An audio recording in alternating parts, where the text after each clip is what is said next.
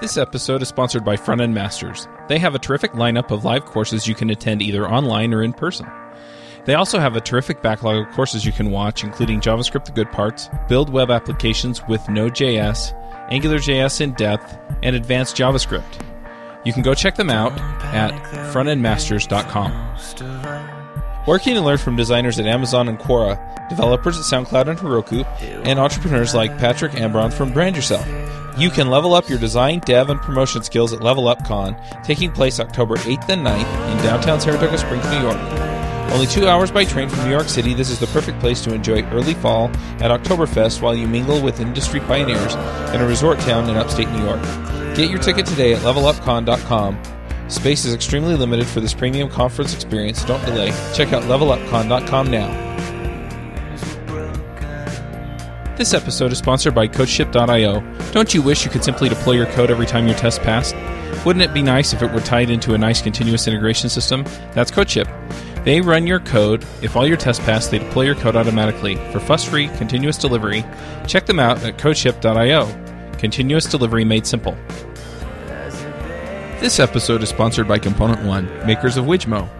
If you need stunning UI elements or awesome graphs and charts, then go to wijmo.com and check them out. Hey, everybody, and welcome to episode 126 of the JavaScript Jabber podcast. This week on our panel, we have Joe Eames, Hey there. Jamison Dance. Hello, friends. I'm Charles Max Wood from DevChat.tv, and this week we have two special guests. We have Tyler Renelle Hello. and Max Lynch. Hello. Do you guys want to introduce yourselves really quickly? Go for it, Max. Sure. I'm the co-creator of the Ionic framework and also the co-founder and CEO of a company called Drifty, which makes Ionic in Madison, Wisconsin. Awesome. And I'm Tyler Renelle. I'm the creator of Habit RPG. And uh, as we'll talk about in this episode, my uh, the, the mobile app for Habit RPG is built on Ionic. Cool. So why is it called Ionic? Because it's the only name that we didn't hate. nice. It was the only unregistered name on the internet. Even then, we, we got ionicframework.com, so that wasn't even true. Oh, wow. So, teach us about Ionic. What is it? Sure. Uh, Ionic is basically a totally web focused framework for building native style mobile apps. So basically, you can use Ionic to put together an app that looks and feels pretty darn close to native, but without actually having to become a native developer. So it's really targeted at web developers who uh, maybe are just getting into mobile or never really did mobile or companies that don't want to have to put in the time and, and money and build multiple code bases for different platforms. They can do that with Ionic. So there's the whole hybrid app development space on things like PhoneGap and Cordova. And this allows people to cross compile one code base to multiple platforms by simply using the web view of the mobile device you're on. So instead of having to write a mobile app for iOS and a mobile app for Android and a mobile app for Windows Phone, you use PhoneGap and you cross compile it down to all these devices. So it saves you a lot of time and effort. And then, like Max said, Ionic is the web UI framework for that so that it looks and feels like, like a native-ish app across those different platforms. So, I've never built a hybrid mobile app before, and I know lots of these tools work at different layers of, of abstraction. So, can you outline what the different tools do? So, Cordova, is that the piece that handles running your code on a web view? Does that make sense? Yeah, so Cordova is basically like so what Cordova was is was PhoneGap, and then it became the open source core when Adobe bought the company behind PhoneGap. And PhoneGap is a better name for it because if you think about that, there's this layer between uh, a browser and, and the actual native environment underneath. There's a gap. That's where PhoneGap fits, and now Cordova. So it's basically a web view with really convenient plugin APIs for hooking into the native layer underneath for basically doing anything you could do with a native app. It's just there's this uh, protocol for passing data back and forth from the native layer and calling native functions. That's really all it is. So historically, when people were building PhoneGap apps, they basically had to rebuild a native UI from scratch, which is a ton of work. Um, and people would do it with varying amounts of uh, sophistication and success. So, I mean, we were really trying to normalize that so you could just start with our UI kit uh, that had like gestures and animations and navigations for native apps, which is a little different than in a browser app. And so you wouldn't have to like hack all that together every time you build an app. So Ionic then is the UI layer that sits on top of Cordova or PhoneGap or whatever. Is that a good way to describe it?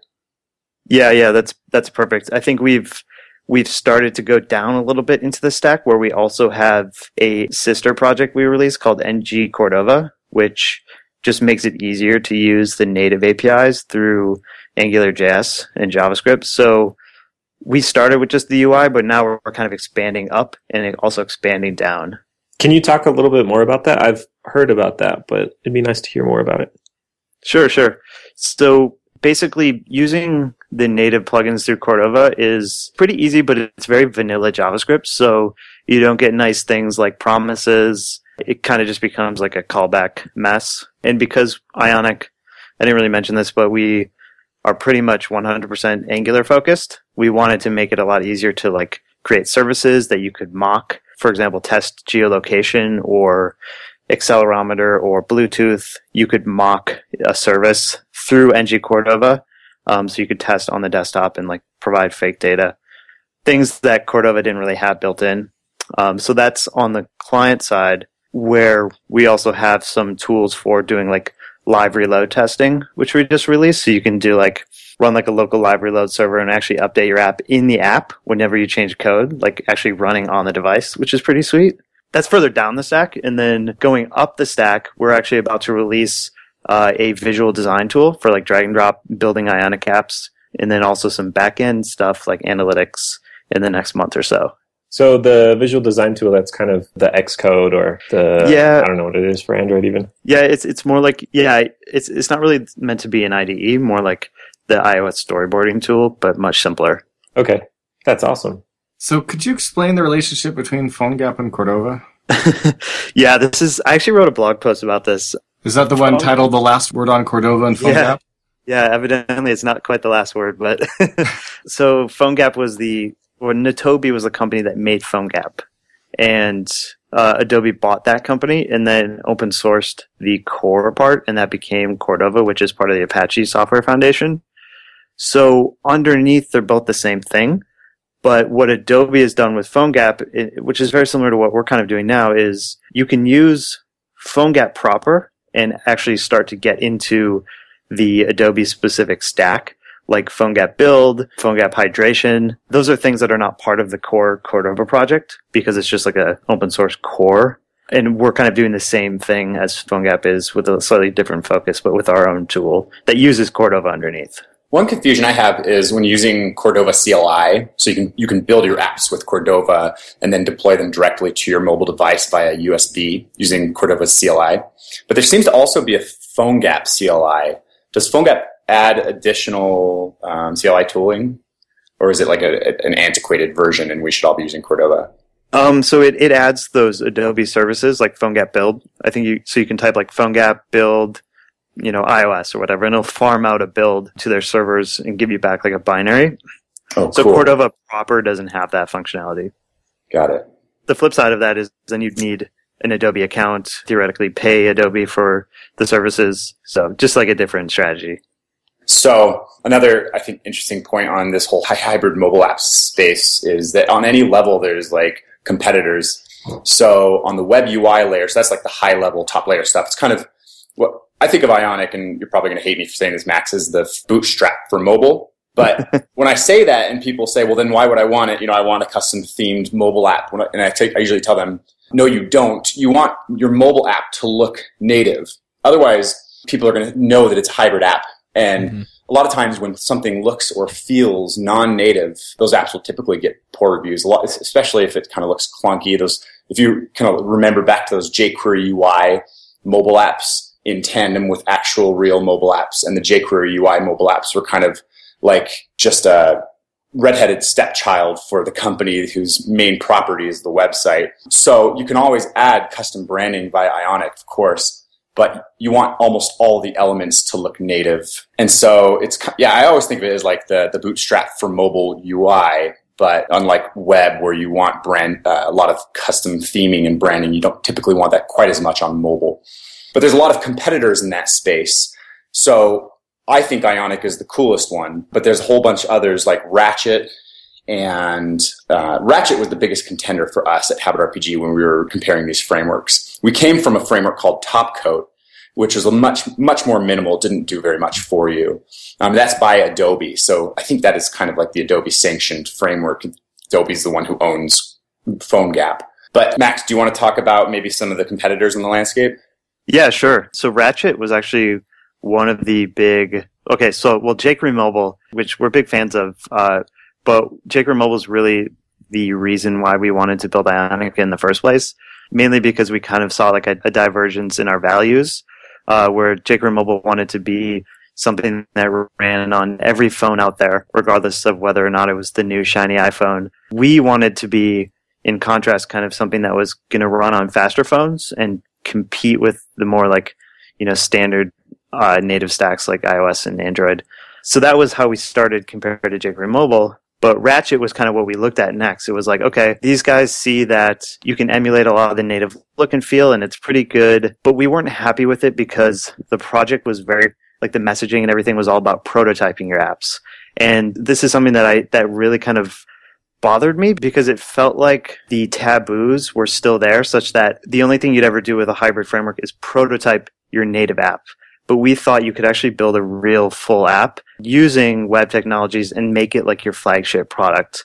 So we didn't end up using Ratchet for that case. And the code underneath was not really focused on actually being like a UI uh, SDK that you could build your application on top of. So, and then Bootstrap was, which is obviously awesome for, you know, responsive website design, but doesn't really have much of like a native story for actually like making the app feel native. And there's all these like little things that people don't realize you have to do when you're building a hybrid app like dealing with click delays with fast click which there's fast click implementations out there that kind of get you some of the way but miss a lot of important things like form inputs and keyboard issues. So we kind of realized like there was nothing comprehensive that was open source that people could just use today that fixed all these little things but was also something you could build a real application on top of and was going to stick around for a while. So that was really the genesis of the vision behind Ionic. I think those little things you mentioned at the end, like the click delay, are a very important piece of why, a very important reason why somebody might use a mobile web UI as well. Sometimes when I see people getting into hybrid mobile app dev a la Cordova, they custom design their m- mobile UI because they think that they're going to get faster performance that way and more, a, a better branding experience. But while they're building, they come across like all these little issues that you don't know until you hit them. So like one is, like you said, the click delay. And the way that works is uh, when you click on a mobile website, you have 300 milliseconds between which it's going to determine what, whether you click again for a double click. And after 300 milliseconds, it says, okay, it's a single click and it performs the action. But on a mobile app, that looks like lag. It doesn't look like it's waiting for a double click.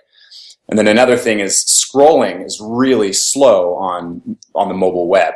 And so Ionic gets around that by kind of like a hack, right? By loading it into GPU. Is that how it works with the 3D transform scrolling?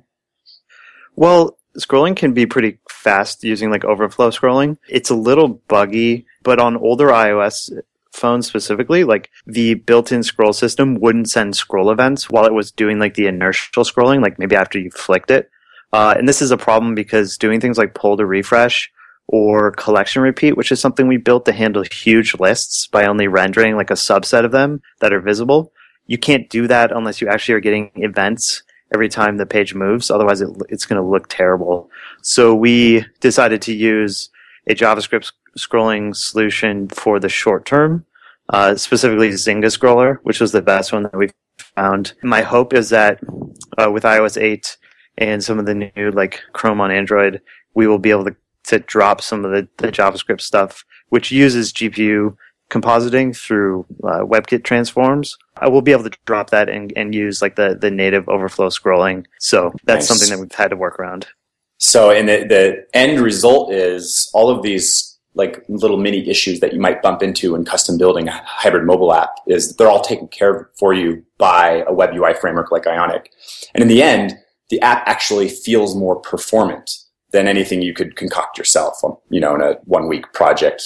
The scrolling seems faster. And then of course, Ionic has all of these widgets like slide out menu and buttons and modals and popovers and stuff, and they're uh, streamlined to work uh, with high performance on mobile. Yeah, actually, the the side menu was one of the big like aha moments because I'd seen that UI a lot actually, and I was I was spending time with the HipChat app, and I was like playing with that this nice side menu effect. I was like, I wonder if you could do that, you know, using JavaScript and CSS animations. And I built that, and it was kind of the first demo, and I sat there like playing with it because it felt so smooth. You know, if you use like WebKit Transform, Translate 3D, it's really, really fast. And I kind of looked over at some of the other things out there that weren't doing that, and I realized like someone just needed to put this into like a reusable package that other people could use, and it would be awesome. And then we started building Ionic. It's awesome. That is. As a tangent on the on the layer down, the next piece of the puzzle being Cordova and PhoneGap, which is simply like you said, it gives you native access to cap- device capabilities.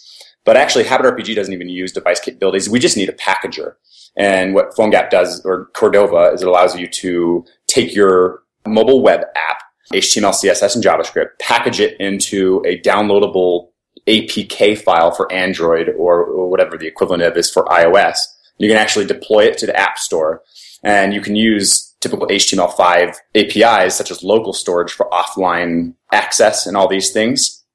So it's got all the capabilities of a native app. It's not actually like a bookmarked website or anything. And that's what, that's kind of the big thing that Cordova does for you is it just packages a, an app so that it can be downloaded through the app store. But there's, there does seem to be some competitors in, on that front as well. I just listened to the episode on Chrome apps, JavaScript Jabber episode on Chrome apps. And there's a new project called Mobile Chrome Apps, which uses Crosswalk.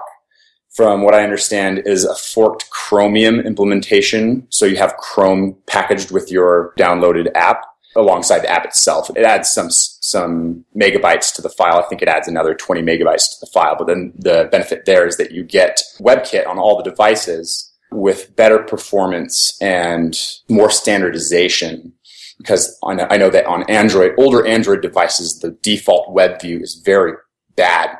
It's very bad performance and it doesn't follow a lot of the uh, web standards. So, Max, do you have any experience with mobile Chrome apps or any of the other PhoneGap competitors? I don't have a ton of experience. I think this is actually something that we are looking into on our end too, specifically because Android has been really, really not so good pre 4.4, and that's being really nice about it. Uh, so being able to use Chrome instead for the web view is a huge win. Right now, mobile Chrome apps, as far as I know, is still like very, very pre-release, not quite ready.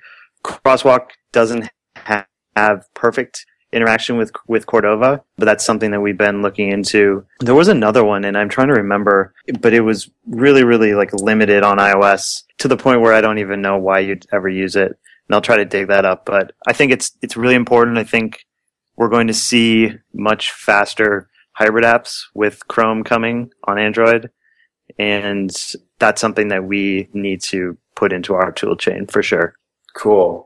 You're talking about competitors, right? What about Xamarin? What do you guys think of Xamarin?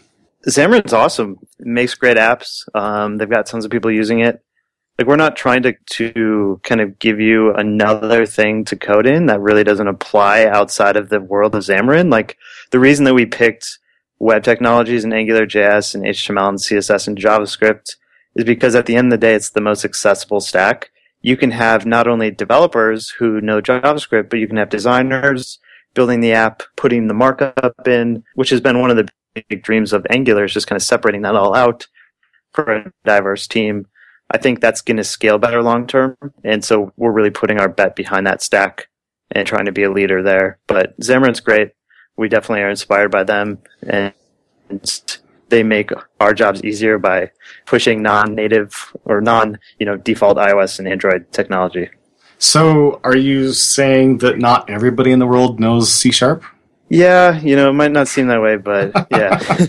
C sharp is great language, but uh, I think at the end of the day, like it doesn't to me seem like something that's going to be growing long term. Um, whereas web technologies are increasingly, you know, growing strong. Like HTML5 is one of the top number of jobs on Indeed.com. It's just quite a bit bigger.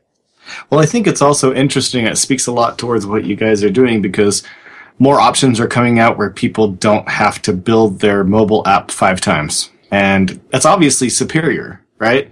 But I would be interested to hear what your take would be on when is it time to not build a hybrid app? And even is there times when Xamarin doesn't cut it? Because I know Xamarin builds native apps, but I assume that there are times when building an app in yourself in Swift or, or directly on Android that customized to that platform is appropriate. Is what would you say about that? To be honest, I think the the time to not go hybrid is if you already know those and you're comfortable with them and you like that technology stack. I think it works for a lot of people. If you are doing that kind of work, like keep doing it. I think from a actual like user experience standpoint, there are increasingly few apps that can't be built in hybrid to have, you know, an equally great experience. And I truly believe that. I think one area we're just not interested in, in at all that I think native is still good for is games. With WebGL and all that, like games are definitely going to grow on HTML5, but I think it's always been a space, even on desktop, where JavaScript hasn't had a, a huge impact. So that'll be interesting to see, but we just, we're not really focused on that. Right. Are there any things that a hybrid app can't do? I mean, you talked about WebGL, but are there other things, other APIs that, you know, just don't get implemented or don't get implemented well in a hybrid app? So I would say the answer is community driven. Like from a technical standpoint, no, you can pretty much do anything. Of course, if you wanted to render a like native control, that might be a little bit annoying to do. But the thing is, you can replace it with like you know a CSS button or whatever you're trying to do. Mm-hmm. The problem and the th- the reason why Cordova is important compared to things like Crosswalk is the API, the plugin API is there. We just need more people building you know that communication layer through plugins to do things like Bluetooth, Apple's new payment stuff, which they re- released today. The community has to step up and build those, and we need companies like us, like Ionic, to also invest time and money in actually building that stack out, which we're doing, then you can pretty much do anything you want. Now, I do want to call the elephant in the room that performance is a major bottleneck with hybrid apps. It seems that's all that's been a traditional pain point by both customers and developers complaining about HTML5 apps, uh, HTML5 hybrid apps compared to native apps. And we've definitely noticed with the Habit RPG app, it's a little bit less performant than your typical native app. And I've, I've gone through and downloaded a handful of apps across multiple competitors, Ionic, Famous, AppGyver, Steroids, th- those types of apps. And they all have the same t- sorts of performance issues by comparison to native apps. Do you want to speak to that, Max? Yeah, sure. Definitely not not avoiding that. I think it's it's definitely true. It was more so true, you know, a year or two ago even, but has become not so much the case anymore. And I think with the new phones coming out, the new APIs through the browser, you'll be able to do things a lot faster to the point where adding that abstraction layer on top, which is what Ionic is, it's what hybrid apps are, they're just an abstraction layer, that will be, you know, no, you'll notice it a lot less and less. But there's some things that I really wish we were able to do faster. Scrolling is, is one issue. Um, just being able to have more power over scrolling and not having to have JavaScript scrolling to get some cool effects like pull to refresh. That will make the app feel faster. I think giving up a little bit on the way we used to load content dynamically will make apps feel faster. I think people are still in the habit of, oh, you know, I just write my web page, I put it in Cordova, but I'm downloading everything from the web. That is something that native developers don't do because their UI is more baked into the app. But you see it all the time with hybrid developers. They're loading jQuery from the CDN. You know, they're pulling images as if this was, you know, on the web. And I think that has an impact on, on perceived performance. So there's there's definitely ways to go. Having more control over memory management is going to be important um, because I think over time, like not having that control means the apps kind of get a little sluggish if you've loaded a lot of stuff and holding on to memory you shouldn't be. But that's a problem in a lot of languages. Mm. Before we leave competitors, do you want to talk about famous or steroids? Yeah, sure. I think they're both awesome. I think we've got like a lot of people compare Ionic and Famous, which I don't know how close they are to be compared, but I think Famous is great. I just I personally don't have the same vision that they do. I want to see. So Famous is all about using WebGL to render your apps, right? That's um, my outsider's view of it. I haven't I, used it, but I feel like I've heard something about that. From their public messaging. I think they're interested in having kind of a generic API that could target WebGL or Canvas or DOM as the output. Because at the end of the okay. day, it's just drawing surfaces or rectangles on the screen and then transforming them with matrix 3D math and you know physics engine underneath. So the plus side of that is it's a little gentler on the DOM because you're just, you know, basically rendering a flat hierarchy of rectangles. The downsides are you have to build the UI in JavaScript, essentially. I mean, there's ways to kind of get around that. But then the, the programming model is a little more 3D oriented and it's, it seems to be a departure from the way you would normally build a web app that is accessible not just to JavaScript developers, but also designers and things like that. So I just, it, I think it's awesome, but I'd rather invest in browser technologies that are a little more familiar to people. So that's what we're trying to do with Ionic. And I think over time the browsers are going to get better. The DOM is going to, you know, hopefully gain back some trust from from the rest of the world. It, it doesn't deserve all the hate that it gets, and I think that would be the best way forward.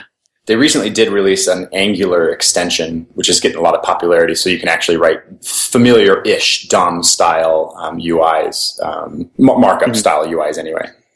Yeah, yeah, yeah, and that's super cool. So I'm kind of wondering. I'm going to change gears a little bit here, but how do you deal with the cross-platform stuff? And there are two angles to this. One, we kind of talked around a little bit with the UI, you know, looking different between the two. And the second one is they provide different mechanisms for things like persistent data and stuff like that. So how do you handle that where, you know, you have core data on iOS and you have other mechanisms on Android for managing data? Well, from a UI standpoint, so we started basically targeting iOS 7 because that was the new hotness back then. Everyone wanted that kind of simple look. So we, we built the UI kind of around that. But over time, we've expanded to do some more Android friendly things. Like if we detect you're on Android, by default, we'll left align header titles. We will show tabs that have a striped top rather than just looking like iOS. Uh, it's a little detail. Um, and also the scroll behavior changes. So it's not bouncy like on iOS. And then we have a few different animations and that's all like configurable. And we have actually worked with the AngularJS team on material design. So to hopefully bring a much better Android story for UI into Ionic. Um, that's not quite ready yet, but it's in the works. In terms of the data stuff, that's really down at the Cordova layer. Like the file system plugin in Cordova handles this and basically you save files and it correctly saves them theoretically on the platform of choice. So that's kind of a plugin abstraction. Right. And what about Android? So if I want to cross compile it to both, does it do the same kinds of things for look and feel for the Android as well? Or do I have to say, I want this look and feel for one and this look and feel for the other? By default, it'll automatically like transform it on Android to adapt, like kind of how I mentioned to those specific features, okay. but you can tell it not to. Okay. So if you have like a custom design, whatever. Yep. And that's, that's something that we wanted. Like, we really weren't trying to just clone the native look because you know the best apps out there are designed to have their own brand they're more custom but some of those little details i think are important to kind of just make people feel like this is a little more, familiar so we're definitely not trying to just clone the ui right so this is kind of a random question. Would you ever use something like this for things that aren't specifically mobile web? So say you want to target, I don't know, you're doing some responsive design, so you want to make sure your your website works well on mobile apps as well. Can Ionic help with that at all, or is it specifically for packaging up apps and installing them on phones? Yeah, no, it can, and people are using it for that. And honestly, like when we test and we develop anything in Ionic, we're basically testing in like iOS Safari or Chrome or, you know, Android browser, the actual mobile web browser. So that's like a first class citizen. The only thing that's tricky about that that we've kind of the, the reason we're focusing on hybrid is it's a little cleaner for our development tools. We can say, okay, run this command, you get an app. It's a little simpler. But some of the things like side menus, which we push as a great UI feature, don't work right in like a mobile browser like Chrome, where when you swipe from the side, Chrome actually takes over and switches your tab, or Safari will go back in history. That makes it a little harder to control the app experience. And we just didn't want to make concessions just to, to work on, on mobile web and hybrid. But tons of people are doing it. It works great. That makes sense. So as far as I don't know if I got quite the answer that I was looking for with the cross-platform thing. So how do you manage things like data storage or data management and things like that where you have different mechanisms or different frameworks on the different platforms? So the, I mean, the idea with the, with the plugins is as a developer, you know what you're trying to do. Like I want to save this file and I want to read this file back, or I want to, you know, save this JSON blob and read it back later. that abstract concept gets translated in through the plugin to do the correct thing on iOS and do the correct thing on Android. So if you really, really needed to go in and say, okay, this is only on Android, I have to do this really weird thing, there's a slight possibility you might ha- actually have to write your own plugin to do that and just call your routine, which we'll call the native code. But that's kind of why these plugins exist. It's just an abstraction to do something simple and make it work, you know, just work. But if you need to dig in, you can. That makes sense. If you guys are cool with it, I'd like to talk about how Habit RPG uses Ionic because it, I think it'll speak to what the big benefit of using a hybrid framework, where that really shines. Mhm. So, I haven't talked about it yet. Habit RPG is a video game for improving real life habits. So it's like a gamified habit improvement app. And it started off as a website and we're using Angular JS. And because we're using the full stack JavaScript stack, we're using Angular on the front end, Node and Express on the back end, and Mon- MongoDB, we were able to share a lot of code between the different properties, whether it's the client or the server. We use a module called Browserify, which converts server side JavaScript code to client side JavaScript code. The obvious place where that comes in is like uh, model validation and stuff like that. It's a little a little less obvious some of the other locations, but we're, about 80% of our code is in that shared common repository that's able to be used on both platforms via Bower on the front end and NPM on the back ends. So it saves us a lot of time and effort because we just have, we don't have to replicate code in multiple locations. So one of the big reasons we picked Ionic was when we were evaluating its competitors like Ratchet. Well, one, Ionic has just a lot of steam going behind it. It's getting a lot of press and popularity, and I, I see it really picking up. But two, it's based on Angular.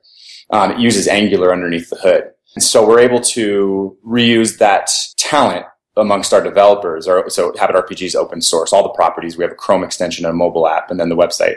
So the developers of the website can just hop over to the mobile app and fix a bug or add a feature without having to switch context because it's just all Angular. And we're also able to utilize that common lib, that Habit RPG shared repository, so that we can reuse all those functions on mobile. So our mobile app code is very slim. There's not a lot of code in the mobile app because most of it resides in that common lib. But because Ionic is built on Angular, another big benefit is we're able to put directives and services and other such things in our shared repository as well. So, like, by far and away, the majority of our code base resides in this common lib. And then if you fix a bug on mobile, you get that fixed for free on the website, which saves us just a tremendous amount of time and energy. So you're able to reuse talents, the talent of your developers without having to have them know multiple language or switch contexts and then share code across your different platforms. And so that's, that's just a, a good example of how Ionic or a hybrid app can be really beneficial by comparison to making a native mobile app. So one of the things you said interested me. You said that it uses uh, Angular under the hood. Do you have to know Angular in order to use Ionic? I don't think you don't really have to know it that well, but it's going to benefit you substantially to know it. You probably have to know less Angular to build an Ionic app than building an Angular app. But I don't know. What do you think, Max?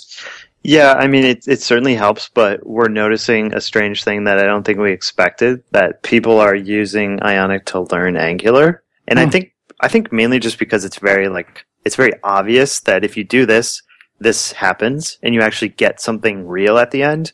Whereas like things like TodoMVC and like starter projects with Angular, it's, it's hard to say like, okay, I want to build this thing, but I don't really know how to get there. And then you have to learn every Angular feature just to write like your first directive. So this is something that we're going to be investing a lot more time into is kind of teaching Angular because it's important for getting people into Ionic and making them successful, but doing it through learning Ionic and kind of just broadly touching some of the Angular features underneath, uh, and then digging in later. But yeah, it's been really interesting. I'm kind of curious. I mean, obviously, if you're building a framework like this, you have to stay up to date with the latest APIs provided by the platform. So when a new version of Android comes out, when a new version of iOS comes out, you've got to be up on that stuff and you know make everything play nicely with the new way that things work and the runtimes on the back end when it when it compiles any components that it does. What's the lag time and what are the challenges with a setup like that? I'm not quite sure I fully understood that question. So, for example, if it's a hybrid app, some of it's going to be web. Some of it is going to be connect to the camera to do awesome stuff. or connect to the GPS or connect to the gyroscope or whatever, you know. So you have all of these different features in the phone. And sometimes when they update things, they actually update the framework or they update the runtime, you know. So when you have those components in your application, they're running native code in order to do that stuff. And when they change that, how much work do you have to do in order to keep it all happy and playing nice and up to date? So that that's the job of Cordova. Interacting with the device and its native capabilities um, is the job of Cordova, owned by uh, oh. Adobe. So that's so you got to make sure that you have the distinction right between. There's two layers of a hybrid mobile app. One is just the packager. It just turns it into an, an app and then gives you devices native capabilities access. And that's what Cordova does and its competitors. And then one is making it look and feel pretty. And that's what Ionic does. So one is like the, the core stuff, and then the other is the pretty stuff. So does Cordova yeah. ever change their API? That, yes. That you have to deal with? yeah, yeah, they do. There have been a few recent ones that pretty dramatic. Like there was a change in the file system plugin recently, or not not quite like in the last few months, but earlier this year. It happens rarely. They did a bigger point release where some things changed, and frankly, it was for the better. And I admire them for making hard decisions like that. But that's sometimes something you have to look out for. And we have a growing community through our NG Cordova project, which is basically Angular wrapped Cordova plugins, where we have a lot of people. There's like 30 plugins on there, Cordova plugins. A lot of people are using it. The project has about a thousand stars right now on GitHub. So we're kind of hoping that like through that project, we will, you know, kind of smell smoke before we see fire with any of the plugins just based on people using them all together. Uh, but yeah, that, that sometimes happens. So do people ever wind up upgrading Cordova and then having their app not work? Yes, it, it seems to be less of a problem now, but historically has happened, unfortunately. On that happy note,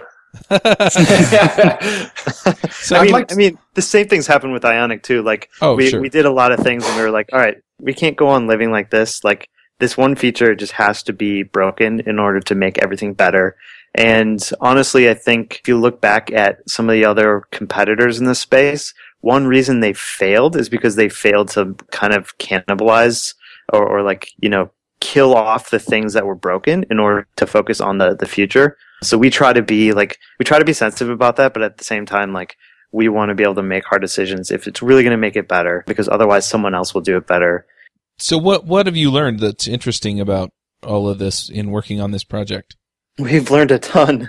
To some extent, we actually, so we started our company building visual design tools. So if, if any of you are familiar with a product called Codiqa.com, which was a jQuery mobile drag and drop tool, and then Jetstrap, which is a Twitter bootstrap tool. We built both of those. So in a sense, we were actually kind of cannibalizing Codiqa by building Ionic because now it uses jQuery mobile underneath, which is great, but it's not you know, we, we're pushing Ionic now. And I, th- I think you just have to be okay throwing yourself under the bus every once in a while. If you, if you've got a bigger vision, um, that's really what we've learned. So we try to like look out for new things that are going to change everything and be open to them. And I mean, that's what we've learned on that side. We've, we've learned a ton running the open source project, which I'd be happy to talk about as well. I'd love to hear about it. Yeah, I mean, I guess it's kind of an open-ended question, but so yeah, the project right now on GitHub has, I think, 9,100 stars. So I think it's like the 72nd, not that I'm counting, uh, it's the 72nd most popular project on GitHub right now. Um, and it's been growing. So that's been, been incredible. We've, we've had a lot of, you know, people contributing. And I think, uh, if I had to like say one thing that's been the most, the, the best investment of our time has been building tests and building a testing infrastructure. I think the product has over 800 unit tests now, and we've built systems to do like screenshot comparisons where if we change some CSS, it will actually go and run multiple like screens and compare them to like an older Git commit um, and what it looked like. Because regressions were just like when, when we started, we were moving really quickly and we were breaking a lot of things.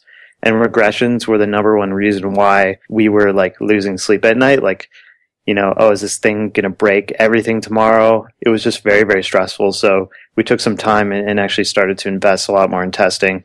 And I think that's probably one of the best decisions we could have made. It also helps get people feeling comfortable to contribute because if you make a change in a project that's open source and you actually have a test to show that it works, you're going to be a lot more comfortable contributing.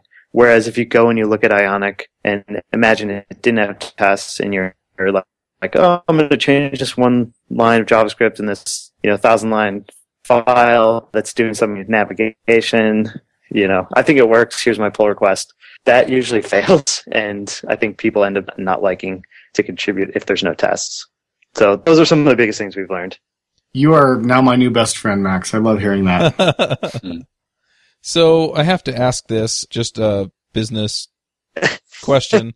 so if it's open Um, source, make- how do you make money? we are planning to make money, and, and our company still makes money from other products.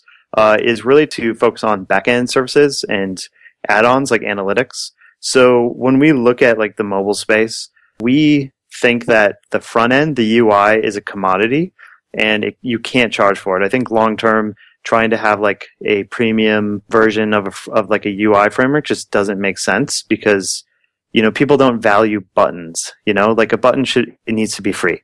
So our, our goal is just to get tons of people using our components into our development stack, and then we can add on valuable services, which we're about to release in the next month or so for analytics, A/B testing, things that really integrate well into the mobile UI in a way that like you don't really see right now because there's a lot of companies trying to solve that problem, but they don't know the UI that you're using because they're too abstract, or they're focusing on native apps, which are a lot harder to dynamically change because the UI is not, it's like basically binary code. So we're going to do some really interesting things, a lot of fun Angular directives and services involved. I think people really like it. We're still like early on that, but we are going to be charting for some of that stuff later this year. Very cool. I have a totally unrelated question. It seems like you bet pretty heavily on Angular. Is that something that you ever see changing, or is Ionic tied pretty tightly with Angular? I'm very, very excited about Angular long term. I think if you look at the front end framework wars, you know, I, I think there's some great projects out there, but I think people misjudge how popular Angular is. It has really blown up. It's growing like considerably faster than a lot of the other alternatives. And like companies have picked it in a way that I think is a little unprecedented. I think maybe the last time that, you know, like a developer at a big company was told to use a front end thing, it was probably jQuery. So you're seeing that now with, with Angular. And so I think it's going to have some staying power. I think when you look at some of the upcoming web component stuff in Polymer, they don't solve necessarily the same problems Angular does. So I think you'll see Angular adapting to use those APIs underneath to just, to just have a better, you know, developer experience top to bottom, but still letting you build complicated applications with all the, you know, dependency injection and all that stuff we've come to grow, to know and love. Uh, Angular is still going to shine there and people, it's just going to keep growing, I think.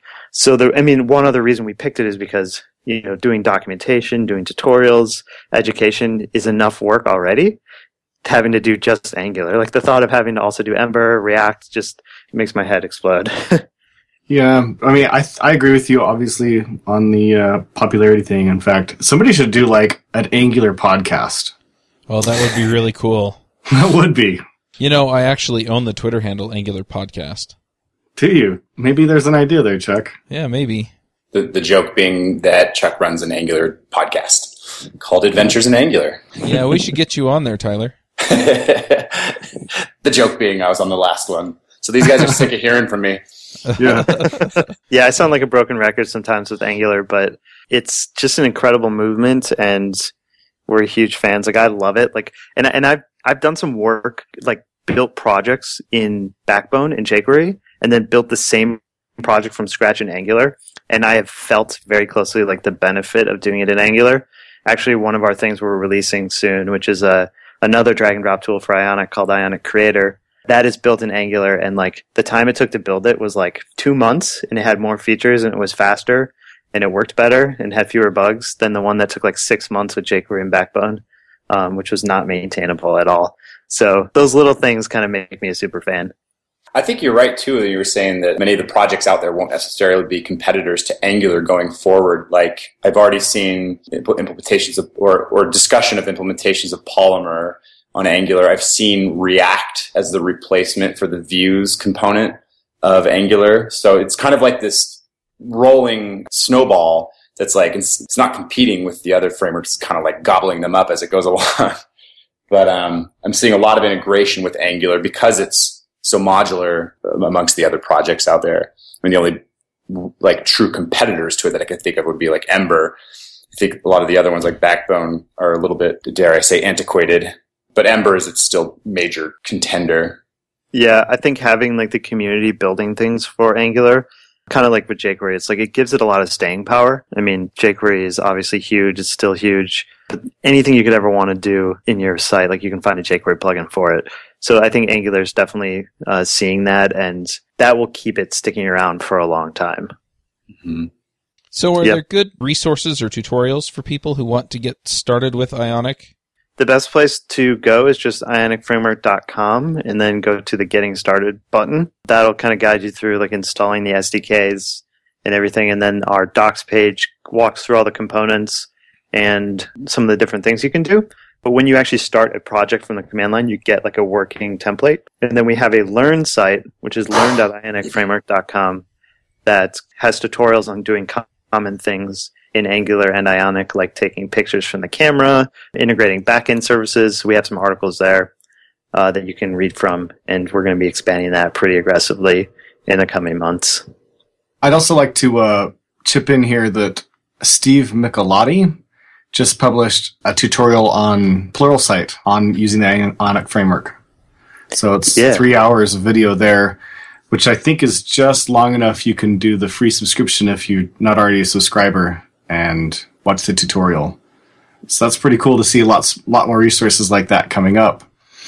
I also have a related question um, of what you think of teaching people to program using Ionic. And at first glance, that may not sound like such an amazing idea because it's so many tools in place. But on the other hand, when you want to get somebody into development, what you want them to do is build something that they think is cool because Hear, that will get them excited.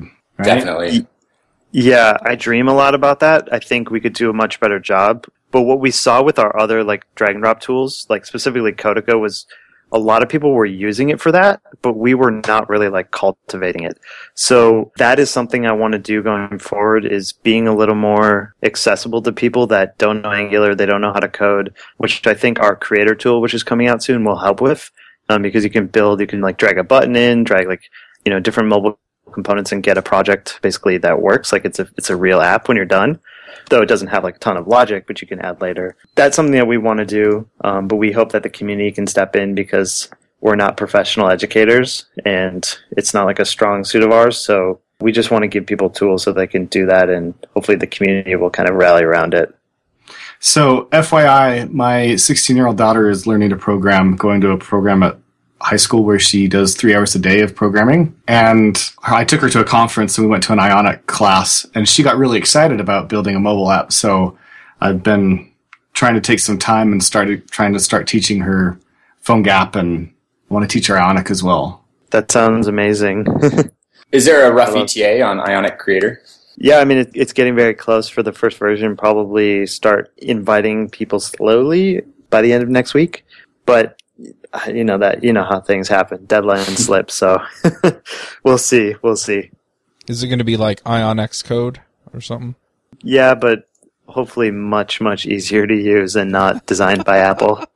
I think that's that's a really good question about potentially having people learn by means of Ionic. My girlfriend just started doing Codecademy. She's trying to learn coding, and she's learning HTML, JavaScript, and CSS, and she's just getting overwhelmed by all these languages at a low level, not understanding what their purpose is. So I said, let's instead switch over and create an Ionic app together, because then she could see exactly what she's doing, and then dive deep if she wants to learn the specifics of something. But this Ionic Creator project looks like it would be a really uh, really good step in that direction. Teach people to code by letting them build a, a real mobile app, and that's what everybody's building these days. Yeah, I, I and I think like the sense of accomplishment you get when you actually have something real to show is uh, really important. So we we want to do more there. What we're what we're doing at at uh, work now is any new hire we have them their first project like before they get in anything else for the first two weeks is they actually build a mobile app and uh, we want to do this for everyone, not just uh, engineers. So I think Ionic should absolutely be accessible to people who don't know how to code, and I think we're going to get a pretty interesting perspective into that once we hire a few more people who maybe don't have strong development background. Yeah, I mean it's a huge, it's a very honorable goal and it's hard, but I think we could help there. So simple, your accountant could do it. I tried to pick a career path where it's like, yeah, those guys are freaking smart. But anyway, so is there anything else we should know about Ionic? You know, I think give it a try. The team's growing, so we so there is a company behind it. I think sometimes people don't always realize that, but uh, you know, we we're a team of 15 people based in Madison, kind of spread out around the country with a few remote people, and we're going to be growing here some more next year. So Ionic's going to get a lot of love, and we're looking for people who want to help, you know, contribute or help test or building cool things and want to show us, which is sometimes tricky in open source is getting people to to share some of the things that they're building. So we want to see more of that, and that's all I got on that. Cool. Well, let's go ahead and do the picks then. Jamison, do you have some picks for us? I don't have any picks. Taking a pick break today. Joe, do you have some picks for us? Pick break. Whoa, whoa, whoa, whoa, whoa. There's no such thing as a pick break. Sure, there Don't is. Just don't ask just, him what he was picking. Pick the thing that is on my left as I'm looking around frantically for them. All right, my first pick's going to be Jamison Dance. Oh, jeez. Because Jamison is so awesome. Nobody so far has been awesome enough to decide not to pick anything on this show since I'm a I've been here. conscientious objector to picks. Yeah, it's like a it's like a sit-in. Jamison's having a sit-in. Yeah, okay, here it is. My pick is consume less information because you're trying to do too much. It's the anti pick. That is usually true. I like that. That's a nice pick. Awesome, good pick, Jamison. Is that it? Thanks. Okay, well, I'm going to pick that course on Pluralsight just because it's a great way. Videos are a great way to learn things. I love learning through videos. So I'm going to pick that Pluralsight course on Ionic. And I'm also going to pick a board game. There's a ThinkGeek board game called Robot Turtles. You can only get it on thinkgeek.com apparently. And it's a board game for kids and it teaches kids to program without them understanding that they're programming. But it teaches the basic constructs of looping and typical logic constructs that you use in programming all through a board game that you can play with your kids about robot turtles. So I'm going to pick that as my second and uh, final pick. All right. So, as many of you may or may not know, I don't have a full time job. I work contracts freelance, and I'm actually ramping up to start a video series on Ruby on Rails. Anyway, that that's kind of a side tangent. Uh, you'll be able to find it at railsclips.com once it's up. I kind of got this inspiration for some of the things that I want to do with it from a service out there called Lead Pages. So, if you're into freelancing you're trying to do marketing, Lead Pages is really awesome. You just go to leadpages.net and they have a webinar there that uh, walks you through a marketing plan that I think is awesome. So this is much more along the lines of people who are out there trying to do marketing or build products and, and sell them.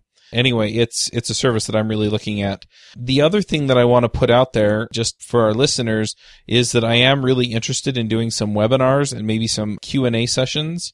So if you're interested in some live Q&A sessions, I'll see if I can get some of our past guests or current panelists to be on the show or to be on the Q&A with us. If you're interested in something like that, let me know and I'll put put something together.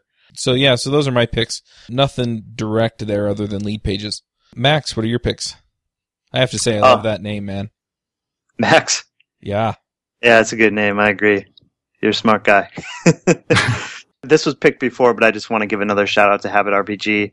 I run into people all the time that are uh, using it to kind of enforce good habits with their, especially with their kids, and that's awesome. It's been Aw, a great success thanks, with Ionic. Beyond that, from a developer standpoint, I've been using just randomly this tool called Postman, which is a Chrome extension that makes it really easy to test REST APIs, but also like save, uh, you know, uh, requests that you've done in the past, which is very helpful because sometimes it's annoying. And then one other thing, because I said I, you said I could have three, so I'm having three. You can have mine if you want more. No, I just got one more. npm-stat.com is is been something I've been using a lot, mainly just to track like downloads of our npm tool, Ionic. Um, so it's a great way to like see how many people are using npm packages over time, like downloading, and installing them. Some fun graphs, totally free. So npm-stat.com is my other pick. Awesome. Tyler, what are your picks? All right, I have been saving this since I started listening to JavaScript Jabber since its inception, hoping one day I'll be on to do some picks. So anybody who knows me knows my favorite thing in the entire world. It's called Workflowy. It's very simple. It's just hierarchical note-taking app and to-do list. But what you don't realize is how valuable hierarchy is when you're taking notes or jotting down to dos. It'll organize your life so well. I've been using it for like three years or something, but it's it's made my life so much more organized. It's called Workflowy. The other one is Quicksilver or Alfred for Mac. I use Quicksilver because I'm old. I think Alfred is the newfangled version, and it lets you tie global hotkeys to apps um, on your desktop so that you don't have to use command tab to switch between apps or going between screens or zones or whatever they're called on Mac. You can just switch directly to the app you have in mind. So I have command option one tied to Chrome, two tied to WebStorm, three to Terminal, etc. You don't realize how much switching between contexts on your desktop clutters your brain until you completely remove that need. So use Quicksilver or Alfred to switch between apps directly. And then Chuck, you were talking about making money via open source. Habit RPG is a commercial product and it's completely open source. And there's tons of ways to, to do that intelligently. There's a book called Intellectual Property and Open Source, A Practical Guide to Protecting Code. And it's all about commercializing your open source product and protecting yourself in so doing, including your IP. So that's a good read if you're interested in having an open source company. And that's it.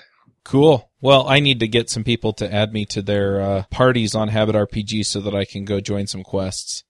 Because uh, I have social phobia, so I don't participate in those on Habit RPG. Oh, that's the best way to build habits. So one of the cool things is you fight these bosses, and if you don't do your habits, the boss hits everyone. So it's your fault that everyone got hurt. Oh, ouch! And it's Oh, it's wait. so good. It's so effective at preventing you from like smoking or going not going to the gym or something. You're saying I can actually be a social miscreant this way? yes, you can be a bad guy. Joe, you can't be my friend on Habit RPG. I'm going to join your party and then do nothing just to kill you. All right. Uh. well, I think that's pretty much all we've got. So we'll wrap up the show. Thanks for coming, guys. Thanks for having us. Yeah, thanks for having me. It's fun. All right. Well, we'll uh, we'll catch y'all next week. This episode is sponsored by Mad Glory. You've been building software for a long time, and sometimes it gets a little overwhelming. Work piles up, hiring sucks, and it's hard to get projects out the door. Check out Mad Glory. They're a small shop with experience shipping big products. They're smart, dedicated, will augment your team, and work as hard as you do. Find them online at madglory.com or on Twitter at madglory. This episode is sponsored by Raygun.io. If at any point your application is crashing, what would that cost you? Lost users, customers, revenue? Raygun is an essential tool for every developer. Raygun takes minutes to integrate, and you'll be notified of your software bugs as they happen with automatic notifications, a full stack trace to detect, diagnose, and fix errors in record time. Raygun works with all major mobile and web programming languages in a matter of minutes. Try it for free today at raygun.io. Hosting and bandwidth provided by the Blue Box Group. Check them out at bluebox.net. Bandwidth for this segment is provided by CacheFly, the world's fastest CDN. Deliver your content fast with CacheFly. Visit E C-A-C-H-E-F-L-Y.com to learn more. Do you wish you could be part of the discussion on JavaScript Jabber? Do you have a burning question for one of our guests? Now you can join the action at our membership forum. You can sign up at javascriptjabber.com slash jabber, and there you can join discussions with the regular panelists and our guests.